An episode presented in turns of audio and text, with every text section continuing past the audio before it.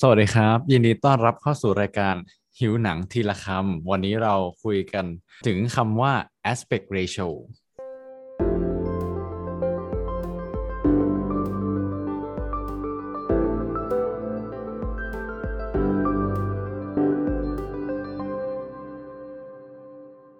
หลังจากที่สัปดาห์ที่แล้วนะครับ เราพูดไปถึงภาพยนตร์อินเดียเรื่อง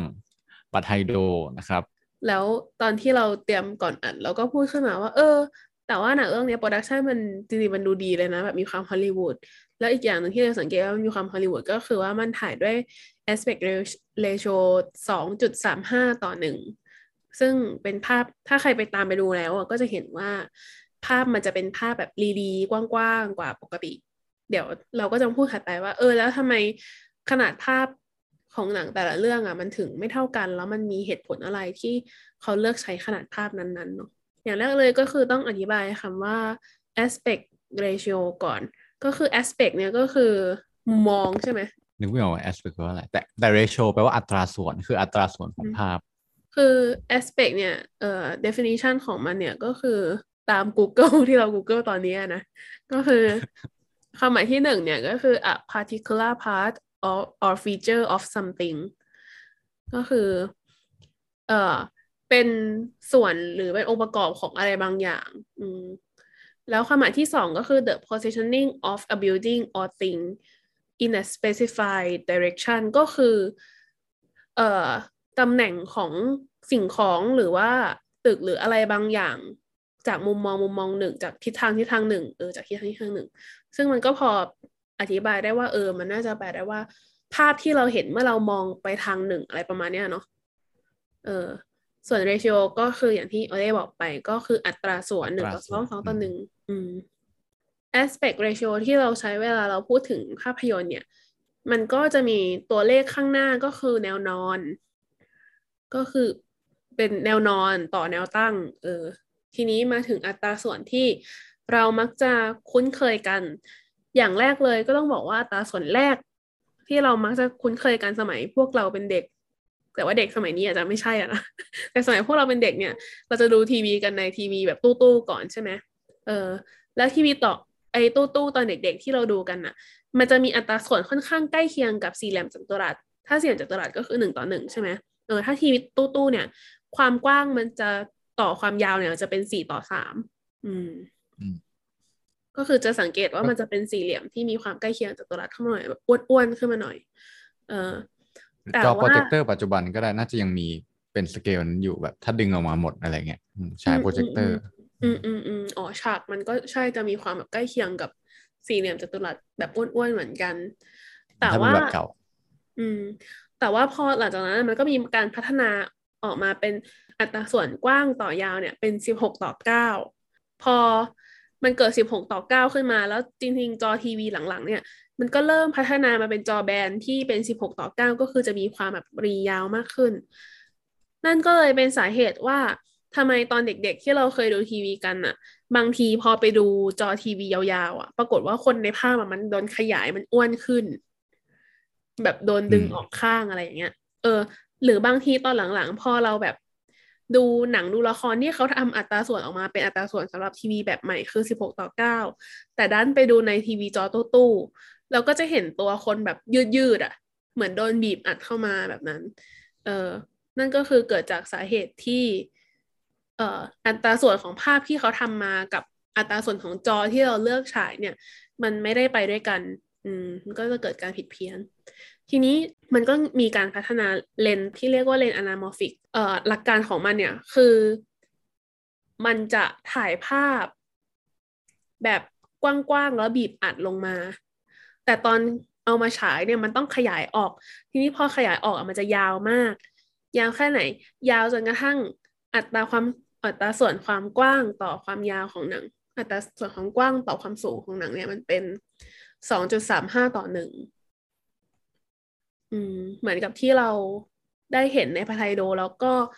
ในหนังฮอลลีวูดหลาย ๆ เรื่อง ซึ่งอัตราส่วนแบบเนี้ยเอฟเฟกต์ที่มันจะได้ก็คือว่า เราจะสังเกตว่าเราจะเห็น landscape เห็นฉากเนี่ยมันกว้างมาก ๆ มันก็จะทำให้หนังมันดูมีความยิ่งใหญ่ดูแบบหนังฮีโร่อะไรอย่างเงี้ยจะชอบใช้หรือหนังที่มันถ่ายในแบบ ดินแดนแบบเวิ้งว้าง แลนด์สเคปสวยๆ อะไรอย่างเงี้ยเออมันก็นิยมจะใช้สองจุดสามห้าอืมมาถ่ายอะเนาะทำให้เราแบบรู้สึกยิ่งใหญ่มากขึ้น อืม แต่อย่างไรก็ตามที่เราอธิบายทั้งหมดมาเนี้ย มันก็ไม่ได้สตริกเสมอไปว่า ถ้าคุณไปดูหนัง คุณต้องดู 16 ต่อ 9 หรือ 2.35 ต่อ 1 นะ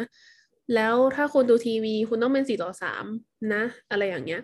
เออ เดี๋ยวนี้มันไม่ได้สตริกอย่างนั้นอีกต่อไปแล้ว เพราะว่า ด้วยความที่แต่ละอัตราส่วนของมันแต่ละ aspect ratio เนี่ยมันมีเรื่องราวของมันเนี่ย มันก็ทำให้ aspect ratio เนี้ยถูกนำมาใช้เล่นเป็นความหมายหนึ่งของการเล่าเรื่องด้วยอืมซึ่งประเด็นเนี้ยเราอาจจะเหมือนเคย อาจจะพูดไปในตอน เออไม่แน่ใจว่าไอ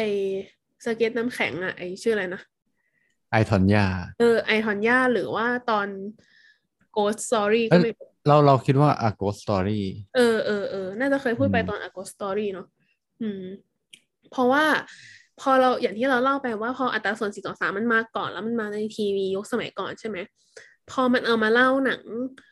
เอามาใช้ในหนังเรื่องใหม่ ๆ อะไรอย่างเงี้ย มันก็จะให้เอฟเฟกต์การที่ดูเก่าดูย้อนยุค ดูมีความคุ้นเคย ดูมีความนอสท a เจียบางอย่างอะไรอย่างนี้อยู่อะไรเงี้ยเออให้ภาพที่มันอาจจะไม่ได้ดูแบบ เขาเรียกว่าอะไรอะ cinematic จนเกินไปมีความ homey หรือเป็นทีวีมากขึ้น เออ อะไรแบบนี้ อืม ซึ่งก็อาจจะหนังเรื่องเดียวก็อาจจะใช้ผสมหลายอัตราส่วนได้ อาจจะมีสลับไปใช้เดี๋ยวใช้16ต่อ9หรือใช้4ต่อ3หรือมันก็อาจจะมีหนังบางเรื่องที่แหวกออกไปเลยอย่างเช่น หนังที่เป็นสี่เหลี่ยมจัตุรัสหนึ่งต่อหนึ่งก็มีเหมือนกัน อืม หรือว่าหนังที่คิดอัตราส่วนแปลกๆของตัวเองขึ้นมาเลย จะเลขอะไรแบบสามต่อหนึ่งอะไรหนึ่งจุดห้าต่อหนึ่งอะไรอย่างเงี้ย อืมอืมก็ เดี๋ยวนี้โอเคจะมีอ่าหนังเป็นเป็นสัดส่วนกล้องโทรศัพท์ป่ะเหมือน t ิ k t o k อะไรเงี้ย เพราะว่าคานส์ก็จะเอา t ิ k t o k เออเอาหนัง t ิ k t o k เข้าไปคานส์แล้วอะไรเงี้ยเออมันก็จะกลายเป็นสัดส่วนที่แบบเป็นมือถือ ใช่อีกแบบหนึ่ง ใช่ คืออย่างเมื่อก่อนอะแบบ กล้องโทรศัพท์มันก็จะเป็นสิบหกต่อเก้านะ ถ้าเราเข้าใจไม่ผิดแต่เดี๋ยวนี้อย่าง iPhone นะมันก็ไม่ใช่สิบหกต่อเก้านะ เพราะว่าบางทีเวลาเราแบบ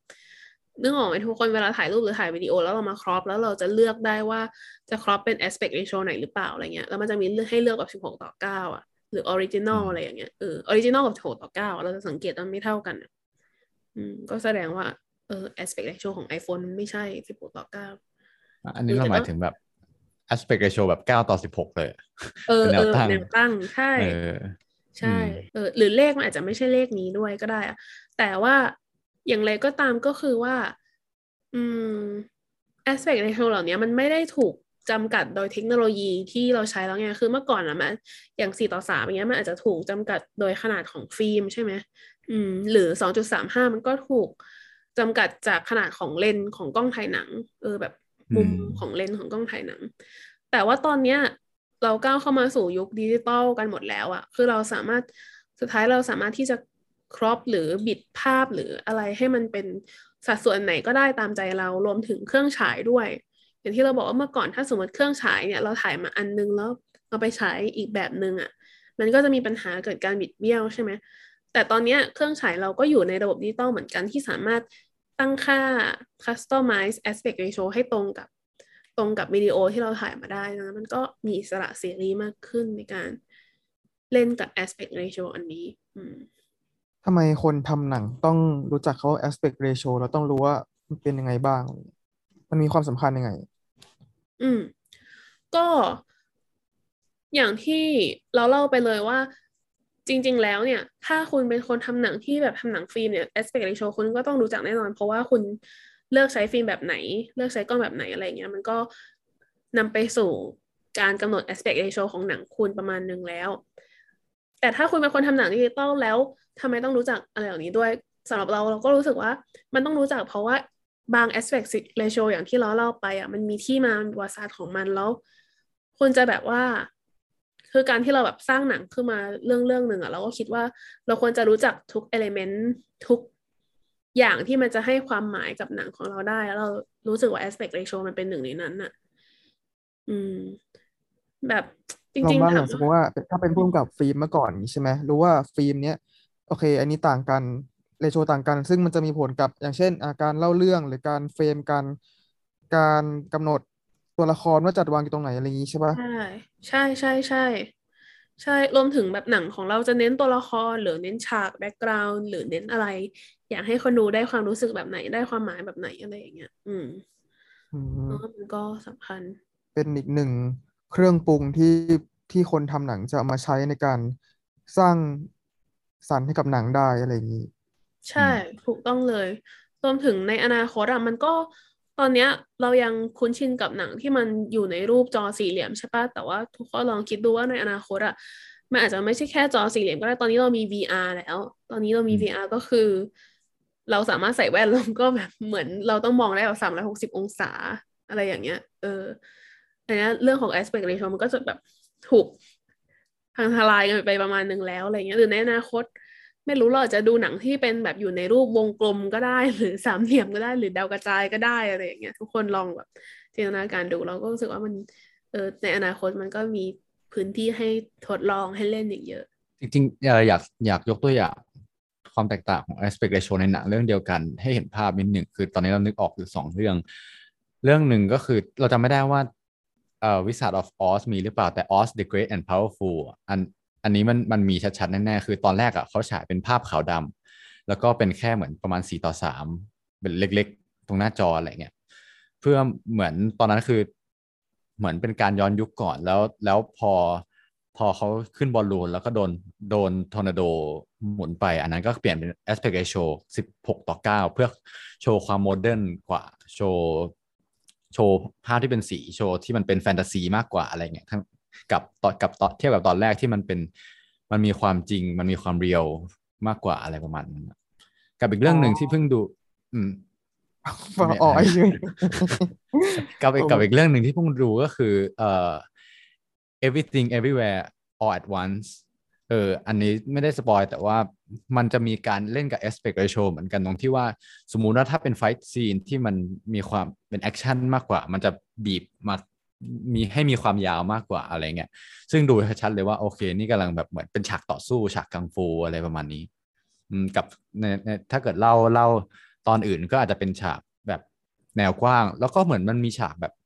เป็นภาพมอ t เทจป่ะเขาเรียกว่ามอ t เทจครับมอนภาทาพมอนเออเออมอนทาที่แบบมันภาพเอามาต่อต่อกันอะเอออันนั้นก็จะมีความแบบสี่ต่อสามประมาณหนึ่งอะไรเงี้ยคือเหมือนมันพยายามแยกเพื่อ ไอ้อันนี้มันคือการเล่าอีกแบบหนึ่งนะอะไรอย่างนี้เออให้ชัดให้เห็นชัดเจนเลยก็มี เหมือนเมื่อก่อนเนี่ย aspect ratio มันจะถูกจำกัดโดยเครื่องมือและเทคโนโลยีมากกว่า แต่ตอนเนี้ยกลายเป็นว่าคนทำหนังยุคสมัยใหม่เอา aspect ratio มาใช้มาเป็นแทนที่มันเป็นเคยเป็นข้อจำกัดว่าต้องทำหนังยังไงตาม aspect ratio ที่เคยมีกลายเป็นว่าตอนเนี้ยคือคุณจะใช้ aspect ratio ยังไงในการเล่าเรื่องเลยเนาะอืม ใช่ เออ เราก็เลยนั่นแหละรู้สึกว่าถึงตอนนี้เราจะไม่ถูกจำกัดโดยเทคโนโลยีแล้วอะแต่ว่านั่นแหละคุณก็ต้องรู้จักมันในฐานะเครื่องมือที่มีที่มาทางประวัติศาสตร์เหมือนกันถ้าคุณจะหยิบมาใช้อะไรเงี้ยก็หวังว่าวันนี้ทุกคนจะได้รู้จักคำว่า aspect ratio มากขึ้นนะคะ แล้วก็ถ้าสมมติว่าใครเคยไปดูหนังแล้วมี aspect ratio แปลกๆ หรือว่าเห็นวิธีการที่เขาเล่นกับ aspect ratio ที่มันน่าสนใจ ก็สามารถมาแชร์กับพวกเราทั้ง 3 คนได้ ในทุกช่องช่องทางของฮิวหนังพอดแคสต์เลยนะคะ รวมถึงถ้าสมมติว่ามีใครมีเอ่อคำศัพท์เกี่ยวกับภาพยนตร์ที่สนใจอยากจะให้พวกเราหยิบมาพูดคุยกันแบบนี้อีกก็สามารถแนะนำเข้ามาได้เช่นกันค่ะสำหรับวันนี้พวกเราทั้งสามคนก็ต้องขอลาไปก่อนนะคะ สวัสดีค่ะ สวัสดีครับ สวัสดีครับ